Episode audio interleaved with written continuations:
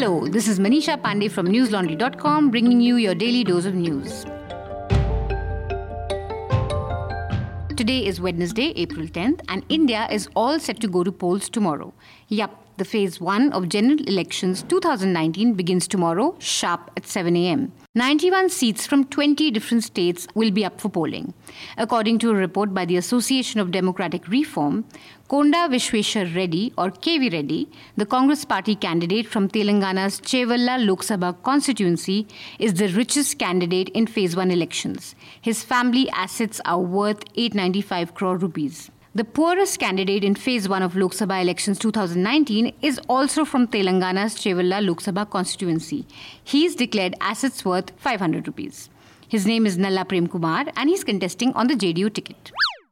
In other news, it appears that the Election Commission has finally woken up. The Commission decided to defer the release of Modi's biopic that stars Vivek Oberoi. The film was going to release tomorrow, but the EC in its order noted that the film had the potential to disturb level playing field during elections. The order noted, quote, any biopic material in the nature of biography or hagiography subserving the purposes of any political entity or an individual entity connected to it, which is intended to or which has the potential to disturb the level playing field during the elections should not be displayed in electronic media, including cinematograph, during the operation of MCC, which is the Model Code of Conduct. Unquote.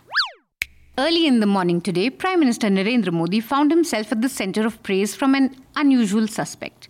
Pakistan Prime Minister Imran Khan said that if the next government in India were led by the Congress party, it might be too scared to seek a settlement with Pakistan over Kashmir. Khan said, quote, Perhaps if the BJP, a right-wing party, wins, some kind of settlement in Kashmir could be reached. Unquote. Congress, of course, spotted a golden moment in all of this to troll Prime Minister Modi. Look who's in the good books of Pakistan now.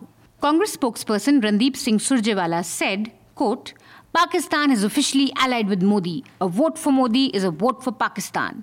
Modi ji, first Nawaz Sharif, now Imran Khan is your friend. The secret is out. Unquote.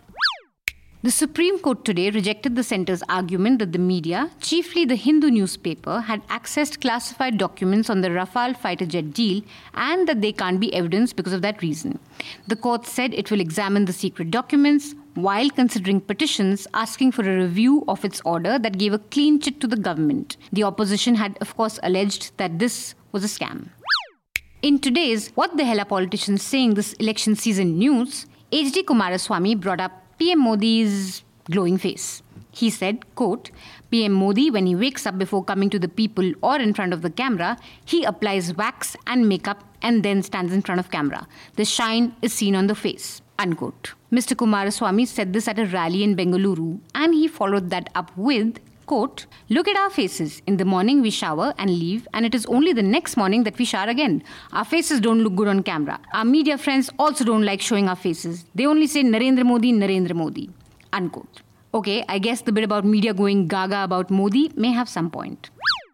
In some terrible news coming from Tileru village in Telangana's Marikal Mandal, 10 daily wage NREGA workers who were hired for digging work were killed after a landslide trapped them at the worksite. The incident took place around 11 am today. According to police, the workers were hired to undertake some manual work in the village. They were resting at the base of the worksite when a large mound of mud collapsed on them. While 10 deaths have been reported, as of now, officials say the death toll is expected to rise. Finally, here's some more stuff you should absolutely check out on newslaundry.com. A report by my colleague Gaurav Sarkar. Dear Congress, this is why no one feels your sting. Gaurav looks into the press conference that was held by Kapil Sibal yesterday that looked into a sting operation which was absolutely shady. And don't forget to check out all the ground reporting that News Laundry is doing for the elections. I highly recommend a piece by Prateek Goyal on Nitin Gadkari from Nagpur that is going to polls tomorrow. That's all for today. Have a great day or a good night depending on where you're listening from. See you tomorrow. All the News Laundry podcasts are available on Stitcher, iTunes, and any other podcast platform. Please subscribe to News Laundry. Help us keep news independent. To catch all our podcasts on news, pop culture, current affairs, and sport, visit newslaundry.com. Follow us on Facebook, Twitter, and Instagram, and subscribe to our YouTube channel.